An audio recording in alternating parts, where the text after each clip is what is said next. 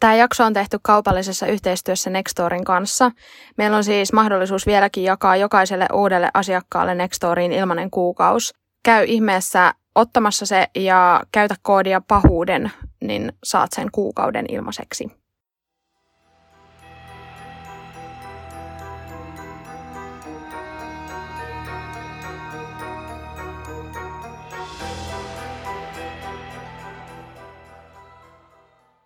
Moikka ja hyvää keskiviikkoa. Tervetuloa meidän Pahuuden jälkeen rikospodcastin pariin. Mä oon Eve. Ja mä oon Marjo. Ja tänään onkin sun vuoro aloittaa, niin mennäänkö heti tapauksen pariin? Mennään vaan. Te hylkäsitte teidän tyttärenne, mutta minä toin heidät kotiin lämpimään. Anatoli Moskvin syntyi Venäjällä syyskuun ensimmäinen päivä vuonna tuhatyhdeksänsataakuusikymmentäkuusi. Hän asui Nizhny Novgorod-nimisessä kaupungissa äitinsä Elvira Aleksandrovnan ja isänsä Juri Fedorovichin kanssa. Lapsena Anatoli oli sosiaalisesti vähän rajoittunut. Hänen oli jotenkin erittäin hankala saada ystäviä tai ylipäätään tutustua uusiin ihmisiin. Hän oli kuitenkin erittäin viisas nuoresta pitäen. Hän luki paljon ja oppi erittäin nopeasti kaikki uudet asiat. Kun Anatoli oli kolmannella luokalla, hän tuli kerran kotiin yltäpäältä mustelmien peitossa. Hän ei tollon kertonut vanhemmilleen, että mistä nämä mustelmat oli peräisin, mutta jälkikäteen hän on sanonut, että hänet raiskattiin aikuisen miehen toimesta kesken koulupäivän. Hän ei kuitenkaan ole kertonut, että kuka tämä aikuinen mies on ollut tai missä tämä raiskaus on tarkemmin on tapahtunut. Anatoli on myös sanonut, että kun hän oli kolmetoistavuotias, niin hän oli kävellyt sattumalta yksitoistavuotiaan Natasha Petrovan hautajaisten ohi. Tällöin mustiin pukeutuneet miehet käskivät Anatolin osallistua näihin hautajaisiin ja alkoivat työntää häntä kohti tätä tytön ruumista. Hänen sitten lopulta käskettiin suudella tämän kuolleen tytön otsaa ja hän on kertonut, että otsa oli erittäin vahamainen ja hän kaiken kaikkiaan suuteli tätä kuollutta tyttöä kolme kertaa. Näiden suudelmien jälkeen hän sanoo, että tämän kuolleen tytön äiti olisi laittanut tälle vihkisormuksen ja toisen näistä vihkisormuksista hän olisi laittanut tämän kuolleen tyttärensä sormeen. Anatoli on kokenut, että tällöin hänet vihittiin kuoleman kanssa.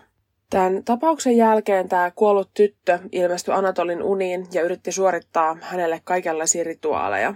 Lopulta tämä tyttö sanoi Anatolille tässä unessa, että hän jättää Anatolin lopullisesti rauhaan, mikäli Anatoli tekee rituaalin, johon käyttää mustaa magiaa ja koulukaverinsa hammasta. Anatoli teki työtä käskettyään, hän suoritti tämän rituaalin ja tyttö ei tullut hänen uniinsa enää koskaan.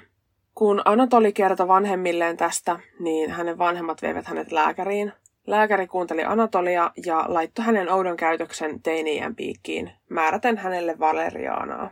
Valeriaana on siis rohtovirmajuuresta saatua perinteistä niin sanottua unilääkettä, joka auttaa nukahtamaan ja poistamaan lihaskramppeja. Anatolille alkoi kuitenkin muodostua pakkomielle kuolemasta ja mustasta magiasta. Hän alkoi opiskella omalla ajallaan mustaa magiaa ja okkultismia ja näiden lisäksi hän alkoi lukemaan yliopistossa kelttiläisyyttä. Keltit uskovat jälleen syntymisen tuonpuoleisessa ja kelttiläisyydessä elämän ja kuoleman uskomukset sekoittuu ehkä hieman keskenään. Tämä kaikki tieto etenkin kelttiläisyydestä sit lisäsi Anatolin kiinnostusta kuolemaa kohtaan ja ei mennyt aikaakaan, kun hän alkoi suorittaa rituaaleja kuolleille eläimille. Koulun aikana Anatoli oli hakenut tietoa myös hautausmaista ja erilaisten ihmisten haudoista ja hautatyypeistä. Kuitenkin kun Anatoli valmistui, hänestä tuli pikkuhiljaa erittäin arvostettu historioitsija sekä luennoitsija. Hän puhui koulussa opiskelijoille historiasta ja kirjoitti artikkeleita lehtiin. Yksi näistä lehdistä oli itse asiassa sellainen, joka käsitteli kuolemaa, kuolinilmoituksia ja hautausmaita. Häntä pidettiin hautausmaiden eksperttinä ja no, hän oli kaiken kaikkiaan erittäin arvostettu mies. Hän puhui kolmetoista eri kieltä ja hänellä oli kotonaan lähteiden mukaan jopa tuhansia kirjoja. Mä sanoin äsken, että Anatoli pidettiin hautausmaiden niin sanottuna eksperttinä. Ja se johtuu siitä, että vuosina kaksituhattaviisi ja kaksituhattaseitsemän hän kierteli ystävänsä kanssa hautausmailla käyden hautoja läpi. Hän itse kutsui näitä reissuja tutkimusmatkoiksi, mutta miesten tarkoitus oli dokumentoida mahdollisimman paljon tätä reissua. Heidän tuli ottaa hautakivistä ihmisten nimiä syntymäpäivien ja kuolinpäivien kanssa ylös ja myöhemmin julkaista Nizhny Novgorodin nekropoli-niminen kirja. Tämä kaksikko kiersi itse asiassa kolmen vuoden aikana seitsemänsataaviisikymmentäkolme hautausmaata Venäjällä, ja he saattoivat kävellä jopa kolmekymmentä kilometriä päivässä, jotta pääsisivät seuraavalle hautausmaalle. Anatoli on kertonut, että he myös nukkuivat milloin missäkin heinäpaalien joukossa, mutta et kerran hän olisi nukkunut tyhjässä arkussa, joka oli valmiina seuraavan päivän hautajaisia varten. Eli he myös yöpy näillä hautausmailla. Mutta joo, Anatolille tämä reissu oli todellakin tutkimusmatka, sillä hän etsi itselleen tältä reissulta ystäviä. Mutta hänen ystävät ei ollut niitä, joiden kanssa käydä kaupungilla tai puhua puhelimessa tuntitolkulla. Hänen ystävät olivat ruumiita. Vuonna kaksituhattayhdeksän paikalliset alkoi kiinnittää huomiota siihen, että heidän läheisten hautoja oli osittain kaiveltu ylös ja häpäisty. Tällöin alkoi sitten tutkinta, joka kesti kaksi vuotta, eikä johtanut mihinkään. Tämän tutkinnan loppuvaiheessa Anatoli kirjoitti yhden artikkelin muslimien hautausmaasta, jossa oli vierailut. Mä en ihan saanut selvää, että mitä tässä artikkelissa oli, mutta osa muslimeista oli sit loukkaantunut tästä artikkelista ja he kirjoitti Anatolille vastauksen, jonka seurauksena tämä lehti ei enää antanut Anatolille lupaa kirjoittaa tähän lehteen. Anatoli otti tämän loukkauksena ja hän meni potkimaan muslimien hautausmaalle näitä hautakiviä kumoon ja kirjoittamaan hautakiviin loukkauksia. Hän teki tätä muutamia kertoja ja yhdellä näistä kerroista poliisit olivat tutkimassa hautausmaata ja koittamassa selvittää, että kuka käy rikkomassa näitä hautakiviä. Poliisit olisit jo aiemmin saanut yhden kengänjäljen talteen epäilyltä tekijältä jonkun hautakiven multakasan vierestä. Kun Anatoli sit saapui tänne hautausmaalle ja alkoi kirjoittaa hautakiviin tekstejä, koska hän ei ollut huomannut näitä poliiseja, niin poliisit kiinnitti huomion häneen ja puuttuivat tähän tilanteeseen. Poliisit tietenkin käynnisti tutkinnan Anatoliin kohtaan ja he aloittivat tämän tutkinnan hänen kotoaan. Anatoli oli tällöin neljäkymmentäviisivuotias ja asui edelleen kotona äitinsä ja isänsä kanssa. Poliisien mennessä Anatolin huoneeseen he haistoivat erittäin pahan hajun ja näkivät läjäpään nukkeja. Anatoli seisoi erittäin ylpeästi näiden nukkejen vieressä ja sanoi, että oli itse tehnyt ne. Todellisuudessahan nämä ei todellakaan ollut nukkeja, vaan nämä oli lasten ruumiita, joita Anatoli oli kaivanut haudoista ja tuonut kotiinsa. Ruumiita oli yhteensä kaksikymmentäyhdeksän kappaletta. Ja ne olivat kaikki tyttöjä, jotka olivat iältään kolmesta vuodesta kaksikymmentäviiteen vuoteen. Anatoli vannoi rakkautta jokaista nukkea kohtaan, mutta muutaman kanssa hänelle oli tullut erimielisyyksiä ja nämä nuket hän oli hylännyt autotallin nurkkaan. Kun Anatolilta kysyttiin, miksi hän oli päätynyt tähän tekoon, hän kertoi olleensa vain erittäin yksinäinen ja saaneensa nukeista seuraa itselleen. Anatoli kertoi aloittaneensa tämän kaiken vuonna kaksituhattakolme, kun halusi itselleen tyttären. Hän oli kysynyt vanhemmiltaan lupaa tähän adoptioon, mutta hänen vanhemmat olivat kieltäneet tämän erittäin jyrkästi.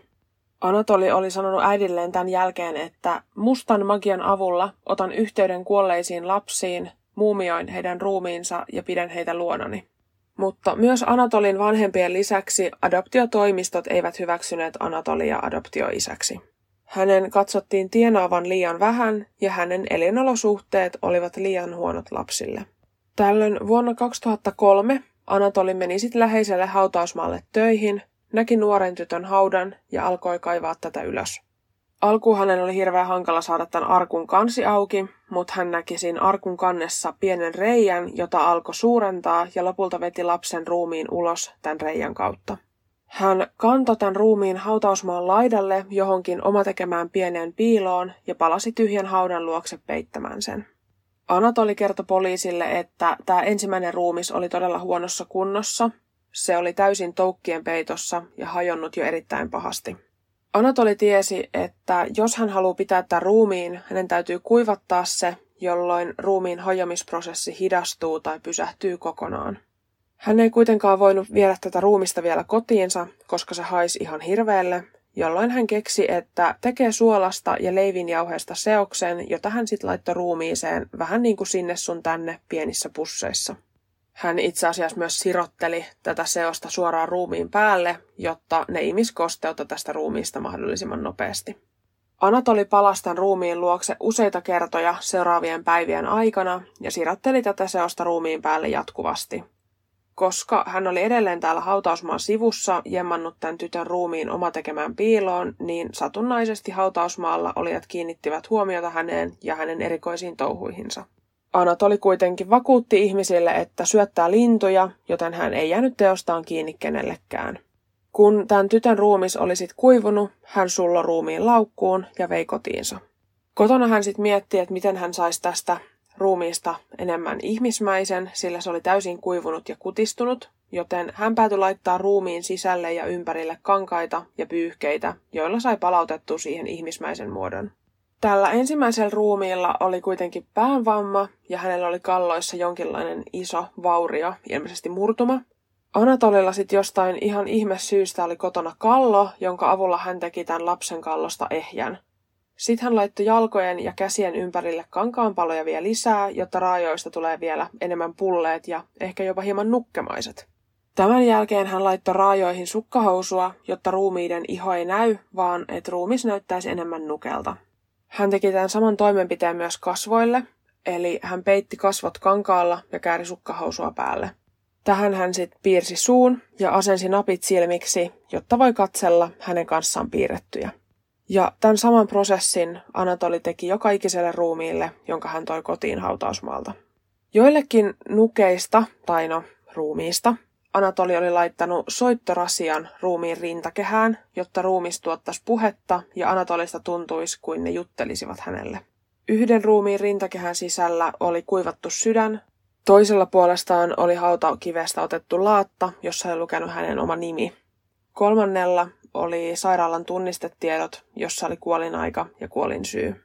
Hän oli pukenut nämä ruumiit usein samoihin vaatteisiin, joissa ruumis oltiin haudattu, mutta toisinaan hän saattoi ostaa kirpputoriltakin vaatteita näille ruumiille.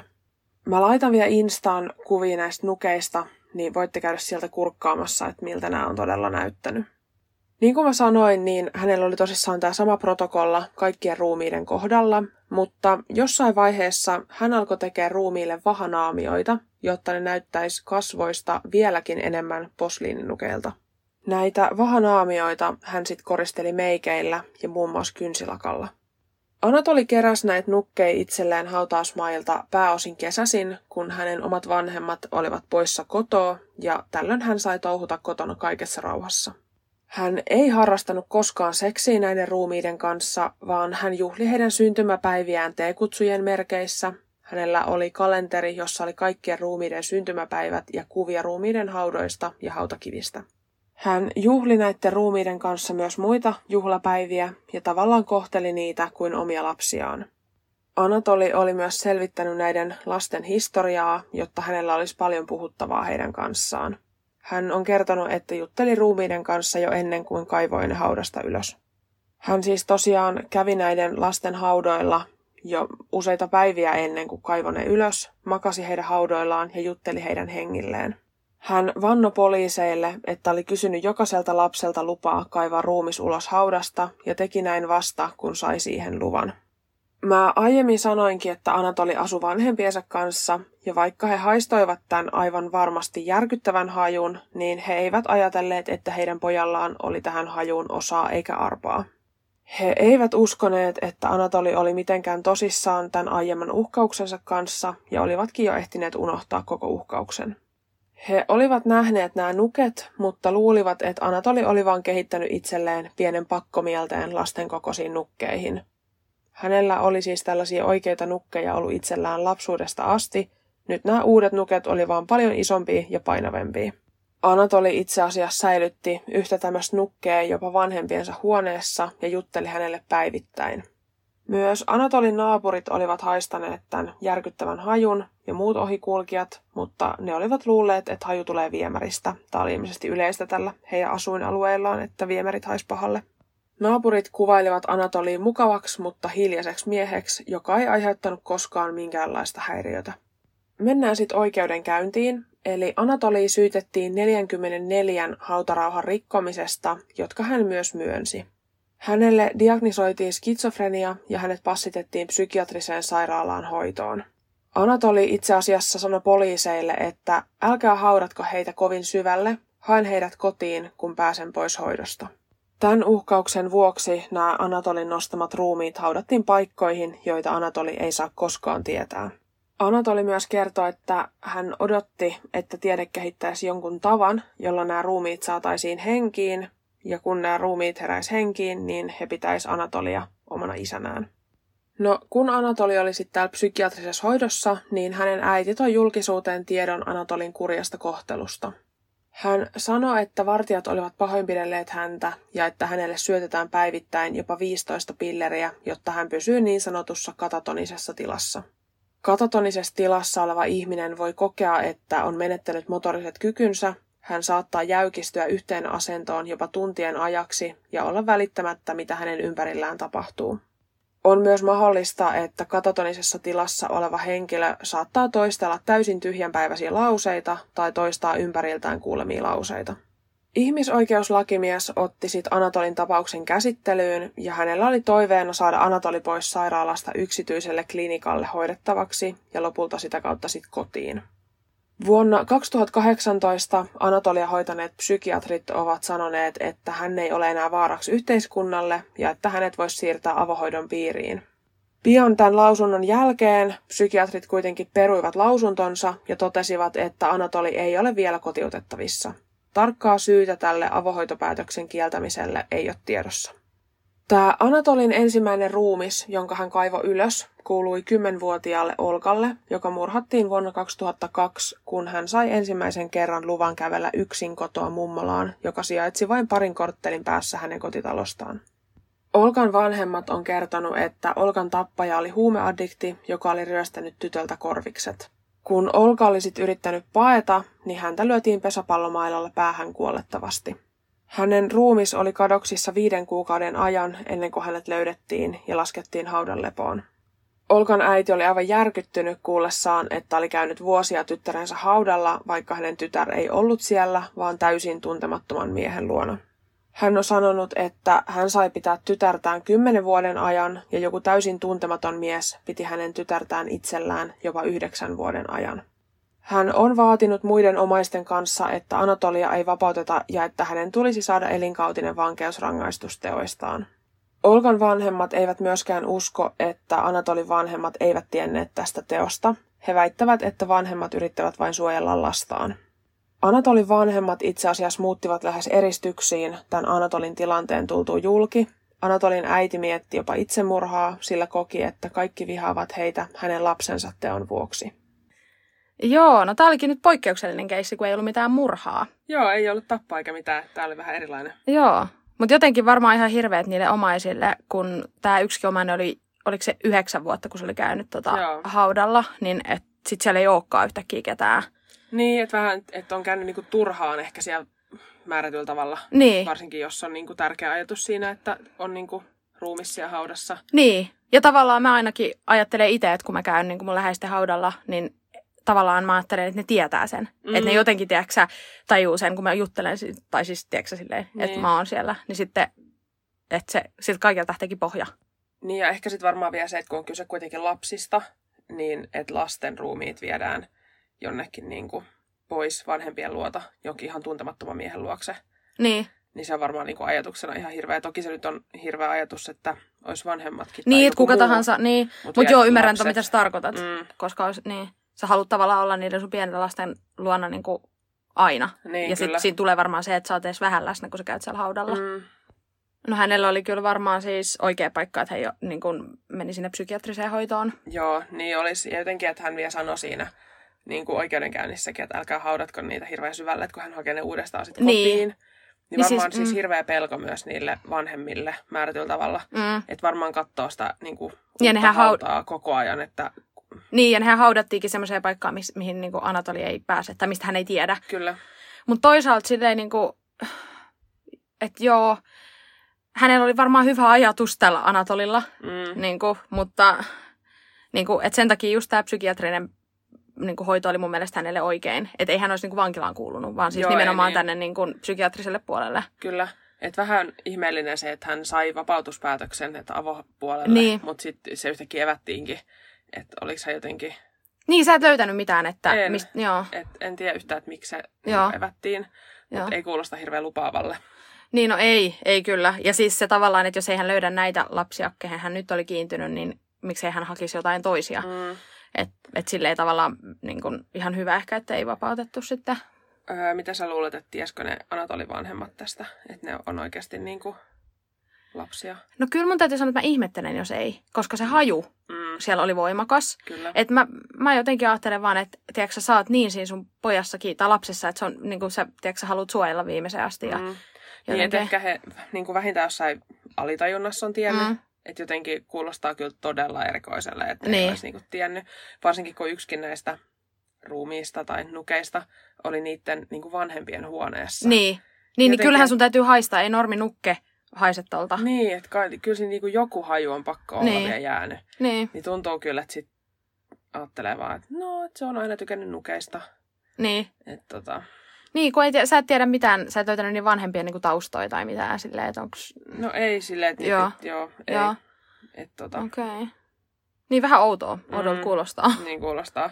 Mut silleen kurjaa, että heitä kohtaan sit hyökättiin silleen, että se äiti meinasi tappaa itsensä ja niin. joutui niinku muuttaa jonnekin syrjäseuduille, niin se, se on kyllä tehty vähän joo, kurjaa. Joo, ei se reilua, mm. niin. No mutta oliko sulla jotain muuta tähän keissiin liittyen? Ei mulla oikeastaan tähän ollut. Okei, okay, mennäänkö me sit kuuntelemaan sun tapaus? Mennään vaan, joo. Tota, mulla on taas varoituksen sana tästä. Eli tää on tämmönen perhesurma, mikä ei ole millään tavalla tavallinen perhesurma, jos ne koskaan voi tavallisia olla. Vaan tässä kerrotaan aika raalla tavalla myös niin kuin lapsiin kohdistunutta väkivaltaa. Ja niin. Joo. Että tota, jättäkää tähän, jos tuntuu, että ei pysty tämmöistä kuuntelemaan. Niin... Ja varmaan tässä kohtaa ihan kannattaa uskoa. Kannattaa uskoa, jos mä varoitan. Mutta ne, jotka lähtee mukaan, niin... Tervetuloa. Mennään kuuntelemaan. Joo. kahdeksastoista marraskuuta vuonna tuhatyhdeksänsataakahdeksankymmentäseitsemän Keith Dardeen ei saapunut töihin, eikä hän myöskään ilmoittanut esimiehelleen sairastumisesta. Tämä esimies koitti tavoitella Keithiä, mutta tuloksetta. Tällainen ei ollut ollenkaan Keithin tapaista, joten esimies päätti soittaa miehen vanhemmille. Nämä vanhemmat koittivat myös tavoittaa poikaansa ja tämän vaimoa Eleinea, mutta kun pariskuntaan ei saatu yhteyttä, vanhemmat huolestuivat ja soittivat poliisille. Vanhemmat sopi poliisin kanssa, että he tapaavat Keithin ja Eleinen talolla ja menevät yhdessä sisään. Sisällä odottava näky kuitenkin järkytti nämä kaikki loppuelämäksi. Mutta mitä siellä sitten oikein oli? Palataan ajassa hieman taaksepäin. Aina Illinois on pieni valtio Yhdysvalloissa. yhdeksänkymmentäluvun alussa siellä asui vain neljäsataakahdeksankymmentäyhdeksän ihmistä. Siellä oli pankki, posti, kauppa, paloasema ja huoltoasema. Keith ja Elaine muuttivat poikansa Peterin kanssa kyseiseen valtioon vuonna tuhatyhdeksänsataakahdeksankymmentäkuusi. kaksikymmentäyhdeksänvuotias Russell Keith Dardeen, kutsuma nimeltään Keith, työskenteli paikallisen puhdistuslaitoksen operaattorina. Hänen puolisonsa kolmekymmentävuotias Ruby Elaine Dardeen, kutsuma nimeltään Elaine, työskenteli toimistotarvikeliikkeessä. Heidän poikansa Peter oli kolmevuotias. Elaine odotti parin toista lasta ollen kahdeksannella kuukaudella raskaana. He olivat sopineet Keithin kanssa, että mikäli lapsi olisi poika, sen nimeksi tulisi Ian, ja mikäli lapsi olisi tyttö, sen nimeksi tulisi Casey. Keith ja Elaine olivat aktiivisia kirkon toiminnassa. He olivat myös mukana kirkon kuorossa. Elaine soitti pienoa ja Keith lauloi. Keith olisi halunnut muuttaa takaisin kotiseudulleen Mount Carmeliin. Hän sanoi äidilleen, ettei tuntenut Ainaa enää turvalliseksi paikaksi asua. Siellä oli rikosluvut nousussa murhien ja raiskausten suhteen. Viimeisen kahden vuoden aikana Jeffersonin piirikunnassa, jossa siis ainakin sijaitsee, oli tapahtunut viisitoista henkirikosta. Keith ei halunnut, että hänen perheensä asuneen vaarallisella seudulla. Kerran yksi nainen oli soittanut Dardeenien ovikelloa ja pyytänyt päästä sisälle, jotta voisi lainata perheen puhelinta. Mutta koska rikokset olivat nousussa, Keith oli kehoittanut naista kysymään naapurista, koska ei halunnut päästää tuntemattomia sisään. Keith sai viimein tahtonsa läpi ja perhe etsi uutta kotia Mount Carmelin alueelta, ja he valmistelivatkin jo muuttoa. He pistivät talonsa eteen kyltin myynnissä ja olivat onnellisia muuttopäätöksestä. Mutta palataan sitten takaisin alkuun. Poliisit koputtivat Keithin ja Elainen talon oveen, mutta kukaan ei avannut, joten he kiersivät takaovelle. He katsoivat taskulampulla ikkunasta sisään ja näkivät Elainen sekä Peterin makaavan vuoteella peiteltyinä. Näytti siltä, kuin he nukkuisivat. Sisään mennessä karmea totuus kuitenkin iski vasten kasvoja. Elaine ja Peter oltiin hakattu kuoliaksi pesäpallo mailalla, jonka Keith oli ostanut Peterille aiemmin samana vuonna. Elaine oltiin sidottu ja suukapuloitu ennen tappoa. Iskut, jotka Elaine ja Peter olivat saaneet pesäpallomailasta, oli murskannut heidän kallonsa. Raskaana oleva Elaine oltiin pahoinpidelty niin pahoin, että synnytys oli käynnistynyt ja tyttövauva syntyi. Valitettavasti tämä vauvakin joutui uhriksi, sillä hyökkääjä oli hakannut myös vauvan hengiltä pesäpallomailalla. Ja niin kuin me jo kerroinkin, niin uhrit oltiin tämän kaiken kauheuden jälkeen siirretty vuoteeseensa ja peitelty siten, että Elaine oli keskellä. Rikospaikka oltiin siivottu ja puhdistettu, eli tekijällä ei ollut kiire poistua ruumiiden luota. Hän ei ollut kuitenkaan saanut puhdistettua kaikkia verta pois kodista, mutta oli selvää, että hän oli useamman tunnin tätä yrittänyt.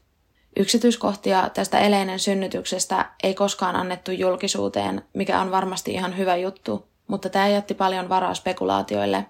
Useimmissa lähteissä oli maininta, että Ainassa liikkui huhuja siitä, miten Elainen synnytys oli luultavasti käynnistynyt ennen laskettua aikaa, koska fyysinen ja henkinen stressi voi aikaistaa synnytystä. Ja Elainen tilanne oli totta kai todella stressaava. On myös mahdollista, että kuollut nainen voi synnyttää, sillä kun ruumis alkaa hajota ja muodostaa kaasuja, nämä kaasut sitten saa synnytyksen käynnistymään. Eli vauva syntyy luonnollista reittiä, mutta kaasujen vuoksi. Tämä prosessi kuitenkin kestää päiviä ja tuolloin vauva syntyy kuolleena. Tässä tapauksessa kuolemasta oli kuitenkin aikaa alle vuorokausi ja vauva oli syntynyt elävänä. Elainen vatsassa ei ollut merkkiäkään siitä, että vauva oltaisiin leikattu hänestä keisarileikkauksen tyyliin. Keithiä ei löytynyt mistään ja perheen auto puuttui, joten poliisi alkoi etsiä Keithiä tapauksen pääepäiltynä, mutta heti seuraavana päivänä Keithin ruumis löytyi pellolta läheltä perheen taloa. Joukko metsästäjiä löysi Keithin ruumiin ja he hälyttivät poliisin paikalle. Keithiä oltiin ammuttu kolmesti, kerran otsaan, kerran vasempaan poskeen ja kerran kasvojen oikealle puolelle. Tämän jälkeen hänet oltiin raahattu ulos autosta, jolloin hän oli vielä saanut aivovamman. Keithin sukuelimet oltiin katkaistu ja silvottu. Hänen auto löytyi naapurikaupungin poliisiaseman pihalta. Auto oli täynnä verijälkiä, joten on mahdollista, että Keith tapettiin ja silvottiin omassa autossaan. Elainen ja Peterin kuolinaika arvioitiin olevan jopa kymmenen tuntia ennen heidän löytymistään, ja Keith puolestaan oli ollut kuolleena kaksikymmentäneljä–kolmekymmentäkuusi tuntia ennen löytymistä. Ei voitu varmaksi sanoa, missä järjestyksessä murhat tehtiin, mutta perheenjäsenten uskottiin kuolleen noin kahden tunnin sisällä toisistaan. Tämän teon raakuuden vuoksi poliisi ei ole pystynyt sulkemaan pois sitä mahdollisuutta, että tekijöitä olisi useampi kuin yksi. Kun uutinen Dardeenien kauheasta kohtalosta tuli julki, kaikki järkyttyivät. Koko Ainan kylä oli ollut varuillaan jo ennenkin, mutta tämän brutaalin tapauksen jälkeen ovet pidettiin lukossa yötä päivää, eikä lapset enää leikkineet pihalla. Mutta mikä oli motiivi ja kuka oli syyllinen? Perheen kodissa ei ollut murtojälkiä ja mitään ei oltu varastettu. Käteiset ja arvoesineet oli esillä ja tallessa. Perheellä oli uusi kamera sekä V H S-videonauhuri, jotka olivat tähän aikaan erittäin kalliita, mutta niihin ei oltu edes koskettu. Myöskään seksuaalirikos ei selitä tätä julmuutta, sillä ketään perheenjäsenistä ei oltu käytetty seksuaalisesti hyväksi, vaikkakin Keith oltiin silvottu. Teko ei myöskään vaikuttanut harkitulta, sillä Elaine ja lapset oltiin hakattu pesäpallomailalla, joka löytyi perheen kotoa. Jos tekijä olisi ennalta suunnitellut näin kauhean rikoksen, eikö hän olisi käyttänyt omaa murha-asettaan? Miksi hän päätyi hakkaamaan Elainen ja lapset hengiltä ampumisen sijaan? Rikoksen raakuus vaikutti kuitenkin henkilökohtaiselta. Ei kuulostanut uskottavalta, että satunnainen ohikulkija olisi tämän takana. Naapureiden ja perheen läheisten mukaan perheellä ei ollut vihamiehiä. He tulivat toimeen kaikkien kanssa ja heillä oli paljon ystäviä. Teorioita oli kuitenkin useampi, niin kuin arvata saattaa. Keithin äiti uskoi, että joku yritti painostaa Keithiä myymään huumeita, ja kun hän kieltäytyi, tämä oli kosto. Perheen kotoa löytyi erittäin pieni määrä marihuonaa, ja läheiset uskoivat vahvasti siihen, että se ei kuulunut kenellekään perheenjäsenistä. Uskottiin, että tämä marihuona saattoi kuulua tappajalle, ja hän oli mahdollisesti vahingossa jättänyt sen rikospaikalle. Ruumiin avauksessa varmistui, että uhrien ruumiista ei löytynyt minkäänlaisia merkkejä alkoholista tai muista päihteistä. Keithin äiti myös mietti, josko joku mies olisi ollut kiinnostunut Elainestä ja kostanut koko perheelle torjutuksi tulemisensa. Tämän jälkeen huhuttiin, että Elenellä tai Keithillä olisi ollut liiton ulkopuolinen suhde, ja tämä niin sanottu kolmas pyörä olisi sitten päätynyt näin radikaaliin ratkaisuun. Tätä teoriaa tukee myös esimerkiksi Keithin sukuelinten silvominen. Poliisi kuitenkin torjui tämän vaihtoehdon hyvin nopeasti, sillä kukaan perheen läheisistä ei ollut kuullut kummankaan puhuvan kolmannesta pyörästä, ja heidän liitto vaikutti vakaalta ja onnelliselta. Kylällä alkoi liikkua huhua siitä, että perheen murha olisi ollut osa jonkinlaista saatanallista rituaalia, jonka saatananpalvojat olisivat tehneet. Sen puolesta puhuisi teon raakuus ja Keithin sukuelinten silvominen. Poliisi ei ollut kertonut julkisuuteen tietoja Elainen synnytyksestä, joten huhut siitäkin alkoivat levitä. Huhujen mukaan Elainen vauva oltaisiin revitty väkisin ulos alateitse, ja tämä tietenkin ruokki ihmisten uskoa saatanallisesta rituaalista.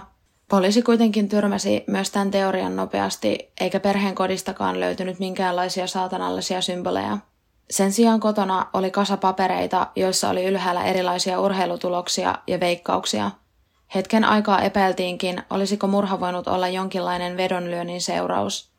Jos Keith olisikin hävinnyt suuren summan rahaa ja oli tämän vuoksi isoissa veloissa, jolloin tekijä olisi kostanut koko perheelle. Poliisi kuitenkin hylkäsi tämänkin teorian, koska heille selvisi, että Keith ei lyönyt vetoa tuloksista, vaan piti vain itsellään kirjaa niistä, koska seurasi intohimoisesti urheilua. Hän oli myös erittäin tarkka rahan käyttäjä. He säästivät Elainen kanssa yhdessä perheen uuteen kotiin ja Peterin tulevaisuuteen. Keith ei tuhlannut rahaa mihinkään turhaan. Yksi poliisin harvoista epäilyistä oli sarjamurhaaja Angel Reséndiz. Hänen tekemissään murhissa oli muutamia yhtäläisyyksiä Dardeenien perhesurman kanssa. Esimerkiksi se, että Angel hakkasi uhrinsa aina hengiltä. Lisäksi Angel matkusti aina junalla ja Dardeenien perhe asui lähellä raiteita, niin kuin hänen muutkin uhrinsa. Angelia vastaan ei kuitenkaan löytynyt mitään todisteita, sillä mikään ei yhdistänyt häntä murhiin, joten hänet poistettiin epäiltyjen listalta. Toinen epäilty oli yksi Keithin työkaveri, jonka kanssa Keithillä oli aiemmin ollut erimielisyyksiä, mutta hyvin pian myös hänet saatiin pois epäiltyjen listalta. Mitä enemmän aikaa kului, sitä kauemmas tekijä pääsi. Poliisi kävi kaikki vihjeet ja johtolangat läpi, mutta heillä ei ollut mitään konkreettista. Yli kolmekymmentä tutkijaa tutki tätä tapausta ja he haastattelivat yli sataa ihmistä tähän liittyen, mutta eivät silti löytäneet pienintäkään vihjettä tekijään liittyen. Pikkuhiljaa mediassakaan ei enää uutisoitu Dardeenien perhesurmasta ja kylä palasi takaisin omiin rutiineihinsa. Kun Keithin äiti tajusi, että hänen poikansa brutaali murha uhkasi jäädä selvittämättä, hän kiersi ihmisten ovilla keräämässä nimiä adressiin, jotta perheen murha saataisiin Oprahin ohjelmaan käsittelyyn. Hän sai kerättyä yli kolmetuhatta nimeä, mutta tuotantoyhtiö tyrmäsi tämän sanoen, että tapaus oli aivan liian raaka esitettäväksi heidän ohjelmassaan. Keithin äiti yritti saada tapausta myös America's Most Wanted-ohjelmaan, mutta tämäkään ei alkuun onnistunut. Kuitenkin vuonna tuhatyhdeksänsataayhdeksänkymmentäkahdeksan ohjelmassa käytiin läpi Dardeenien perheen julma kohtalo, ja tämän ansiosta poliisi sai muutaman vihjeen tapaukseen liittyen, mutta näistä mikään ei johtanut tutkimuksissa eteenpäin. Vuonna kaksituhatta tapauksessa tapahtui yllättävä käänne. Sarjamurhaaja Tommy Sells kertoi vankilassa ollessaan, että oli Dardeenien perheen murhien takana. Hän oli syytettynä nuoren naisen tappamisesta ja tunnusti kuulusteluissa muitakin murhia, joita väitti tehneensä matkatessaan junalla. Tommy kertoi, että tapasi Keithin kuorma-autopysäkillä, jolleen Keith kutsui hänet syömään kotiinsa, ja Tommy oli suostunut tähän. Illallisella Keith oli ehdottanut Tomille ryhmäseksiä hänen ja Elainen kanssa, mutta kun Tommy ei suostunut tähän, niin syntyi sanaharkka, joka päätyi siihen, että hän oli aseella uhaten vienyt Keithin autoon ja tappanut hänet.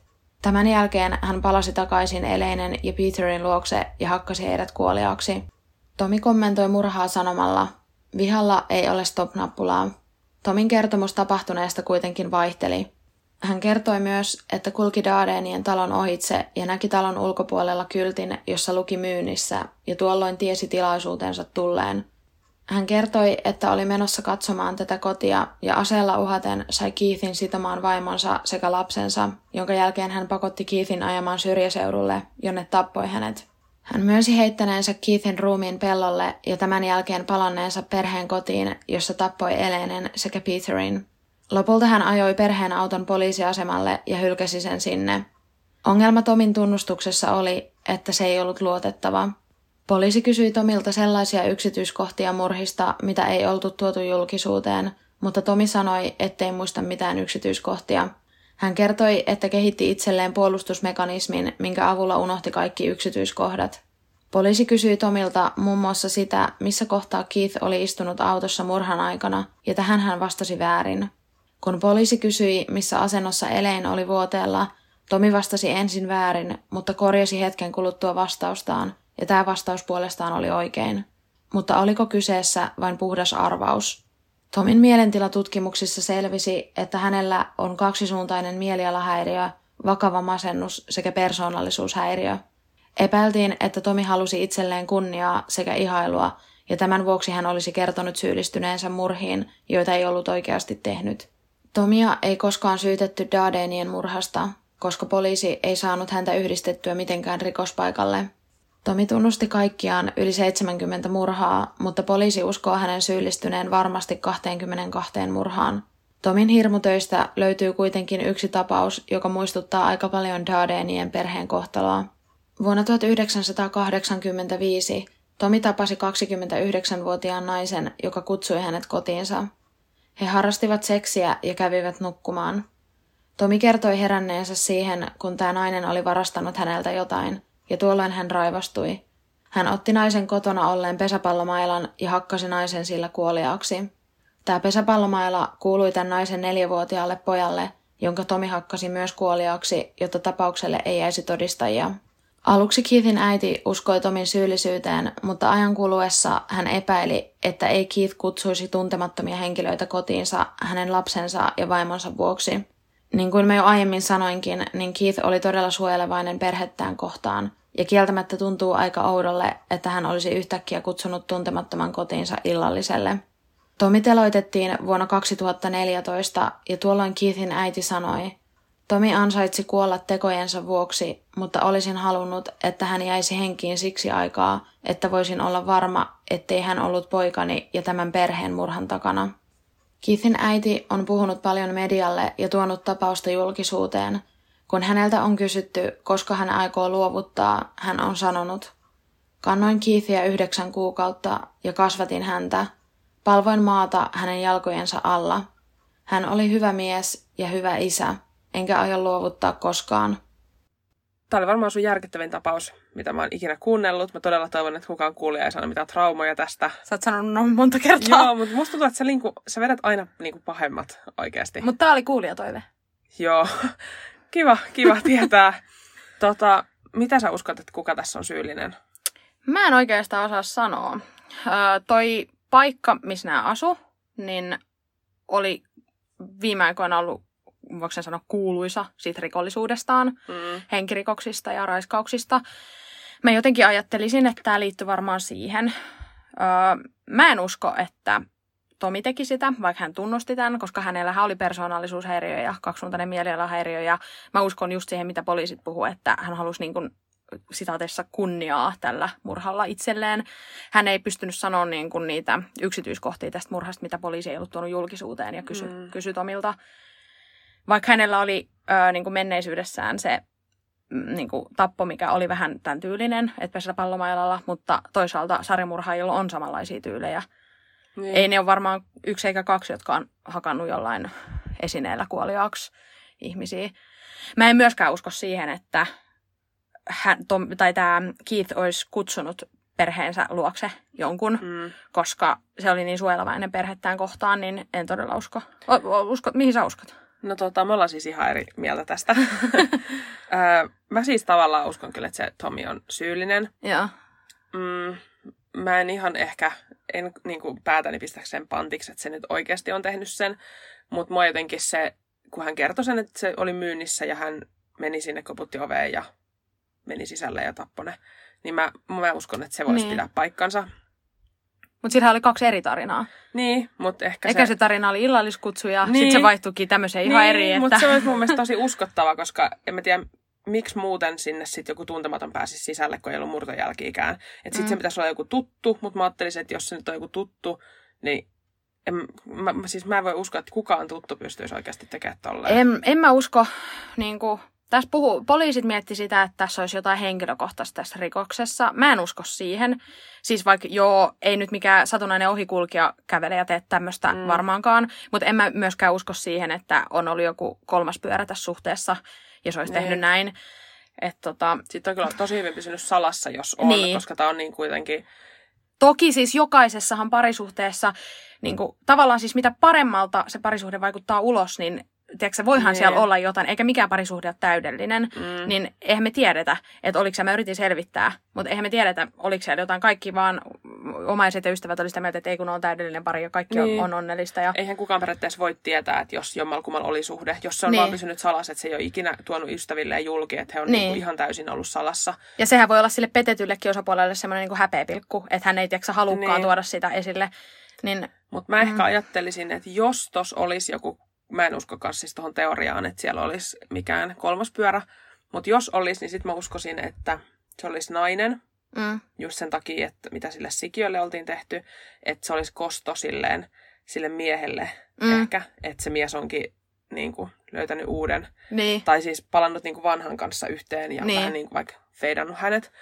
Mutta jotenkin mä en usko, että sitten taas nainen pystyisi sille Keithille tekemään tolleen. Että sit se, niin. No en tiedä, siis tosi hankala. Niin, toki. Tota nyt voisi puoltaa se, että Keithhän oltiin ammuttu. Mm. Eihän nainen välttämättä pysty miestä kohtaan niin kuin silleen, no, tai siis miksi ei pystyisi, mutta tavallaan, että kyllä mä uskoisin, että Keith on niin kuin voimakkaampi siinä mielessä. Niin, toki riippuu vähän niin. Niin kuin tilanteesta. Mutta sitten jos olisi niin kuin, jostain suunniteltu murha, niin äh, ihan just tätä, mitä mä niin kuin lähteistäkin löysin, niin minkä takia tämä murhaaja ei olisi käyttänyt sitä asetta? Mm. Eihän se voinut tietää, että täällä kodissa oli pesäpallomailla. Niin tavallaan mm. mä jotenkin ajattelisin, että tämä liittyy siihen rikollisuuteen, mitä täällä alueella oli. Sieltä kodistahan löytyi se pieni palasta marihuonaa. Mm. Ja kyllä mä uskon, että omaiset myös tavallaan tietäisi, jos nämä olisi jompikumpi käyttänyt, mm, Elaine tai Keith olisi käyttänyt niin kuin huumeita. Niin ehkä sinne on, tiedätkö, joku mennyt aivan siis pääsekaisin aineista. Ja niin kuin... Niin. En, en Mun tiedä. Mielestä sitten taas tämä... Niinku tukee sitä Tomi-teoriaa. Että se Tomi on mennyt sinne mukamassa asuntanäyttöön ja sitten se on nähnyt siellä pesäpallomailla ja ruvennut riehuu. Niin. Siis voihan se olla mahdollista. Niin. Että se tukisi sitä. Niin. Mutta sitten mä mietin silläkin, että pystyisikö joku nainen esimerkiksi yksinään nostaa Elainen ruumiin. Kuitenkin ruumista on tosi hankala liikutella ja se on painava niin kuin itekseen. Niin, mutta sitten poliisillahan... Tai poliisihan sanoi, että tämän teon raakuuden vuoksi he ei pysty poissulkemaan, että tässä olisi niin kuin, vaan yksi henkilö. Hänhän miettii, että tässä voi mm. olla enemmän kuin yksi henkilö. Niin, että periaatteessa toinen olisi voinut jäädä sinne Elainen kanssa ja toinen lähtee niin. vaikka sitten Keithin kanssa. Niin. niin. Vähän vaikea. Ei ollut silminnäkijöitä, mm. niin, ei, niin kuin, ei mitään. Tämä on kyllä todella outo. Ihan kun olisi tullut niin kuin tyhjästä niin. tämä tekijä. Ja jotenkin, koska aina joku näin näkee. Vähän uutisoitu, että joo, tämä on tosi raakaa, että ei ole haluttu tehdä mm. ehkä... Niin kuin ohjelmiin, mutta silleen, käy sääliksi niitä vanhempia ja muitakin niin. läheisiä, että kun hän on oikeasti yrittänyt. Niin mullakin joo, siis Keithin äiti varsinkin, niin sehän taisteli ihan loppuun asti. Se keräsi adressiin nimiä, jotta niin kuin, tämä saataisiin televisioon, mutta tuotantoyhtiöt, vaikka hän sai niin kuin, niitä nimiä, niin tuotantoyhtiöt vaan hylkäs, että mm. ei, ei, koska liian raaka. No onneksi se America's Most Wanted T V hän otti tämän sitten, mutta he, hekään ei heti suostunut, mm. mutta ei sekään jo, niin kuin, johtanut mihinkään niin. Mutta olisi Mut, ihan hirveet, mm. että jossain vaikka niinku naapurissa kävisi tolleen mm. ja sitten se jäisi selvittämättä. Niin. niin siis mä, mä olisin niin nyhverö, että mä pelkäisin siis ihan kuollakseni. Niin ei se tulee. Nyt ole nyhveröäkään pelätä. Tavallaan kun sä et tiedä, niin kuin, sekin helpottaisi, niin kuin, jos sä tietäisit naapurina, että tässä on jotain henkilökohtaista mm. tätä perhettä kohtaan, niin Kyllä. ne ei ole kohta sun oven takana. Mutta sitten niin. tavallaan kun sä et tiedä, onko tämä henkilökohtainen murha, onko tämä sattuma, onko tämä sarjamurhaaja, niin, niin sä et tiedä, että onko se kohta sun oven takana. Kyllä. On kyllä ihan hirveä. Tämä on kyllä aivan... Mutta tämähän kosketti koko kaupunkia. No, tämähän nyt oli pieni, niin. pieni paikka, mutta siis niin kuin, ihan hirveä. Kyllä. Ja sitten jotenkin se, että kun tämä Keithhän olisi halunnut muuttaa tuolta pois ja ne oli kattonut sinne omalle kotiseudulle ja nehän oli jo ostanut sieltä. Niin kuin, tai siis tarkoitus muuttaa. Ne oli muuttopäätöksen tehnyt ja tämä oli katto. myynnissä. Niin, tämä, niin, niin jotenkin silleen kauhean surullista, että hän niin kuin... ties, tai siis pelkäsi, että jotain tapahtuu ja sitten se muutto niin kuin oli vasta tulossa, niin. mutta sitten kerkesi tapahtuu. Mut toki tässäkin vaan miettiä silleen, että aavistiko se jotain. Tiedätkö, mm. että esimerkiksi, että oliko hänellä sitten joku niin kuin kolmas osapuoli, joka niin. oli vaikka uhannut niin. heitä, tai että oliko hän sekaantunut johonkin, kun ei voi tietää, että sitten hän ajattelee, että nyt on pakko muuttaa, ja niin. hän puhuu nyt jo, että täällä on niin epäturvallista, tai toki siellä olikin, niin. mutta, tai turvatonta. Niin, tähän mä mietin just, että onko siinä voinut olla joku, että hän on tarvinnut vaikka lisää rahaa, ja hän on lähtenyt johonkin huumejuttuun mukaan, kun sitä nyt löytyi pieni palasta Kyllä. huumetta, että voiko hän niinku perheeltä täysin salaa onnistua. Tai no, Eleintä hän ei ole kuultu, että voihan niin, se olla, että Elein on jotain aavistanut, hän on nyt kuollut, niin eihän hän pysty sanoa, niin. eihän se vanhemmille välttämättä se tieto mene. Että onko siinä voinut olla jotain rahapulaa, että hän on niinku halunnut vaikka huumebisnekseen mukaan, ja Aivan. näin, en, en tiedä. Joo, siis tosi mielenkiintoinen keissi, vaikka onkin aivan järkyttävä, mm. mutta tosi, niin kuin, tosi mielenkiintoinen. Niin mustakin. Ärsyttää vaan, kun jää kesken, niin, kun ei, ei tiedä. Siis, niin. kun ei ole, kun yleensäkin, yleensä mulle esimerkiksi tulee semmoinen, että tiedän, että tiedän niin, mullakin, tekijän. Joo, kyllä. Mutta tässä on kyllä silleen, että ei ole mitään tietoa. Niin, tavallaan varsinkaan kun se ei ole Tommy, niin tässä ei ole mitään hajua. Se on se, niin kuin suurimmalla todennäköisyydellä se on Tommy. Mm, jää tällä kertaa ratkaisemattomaksi. Aivan eri mieltä. Mutta oliko sulla tästä vielä jotain? Ää, ei oo. Okei, okay, no mutta tässä oli sitten meidän tämän keskiviikon jakso. Ja tota, kiitos kaikille kuuntelijoille. Ja tuttuun tapaan, jos haluatte meidät, meihin yhteyden, niin saatte sen instassa at pahuuden jälkeen tai sähköpostitse pahuuden jälkeen at gmail piste com. Ja moi moi! Moikka! Ja käykää kertoa instassa, mitä mieltä te olette tästä perhesurmasta, että kuka siinä on syyllinen. Joo, kertokaa ihmeessä. Mutta se ei ole Tomi.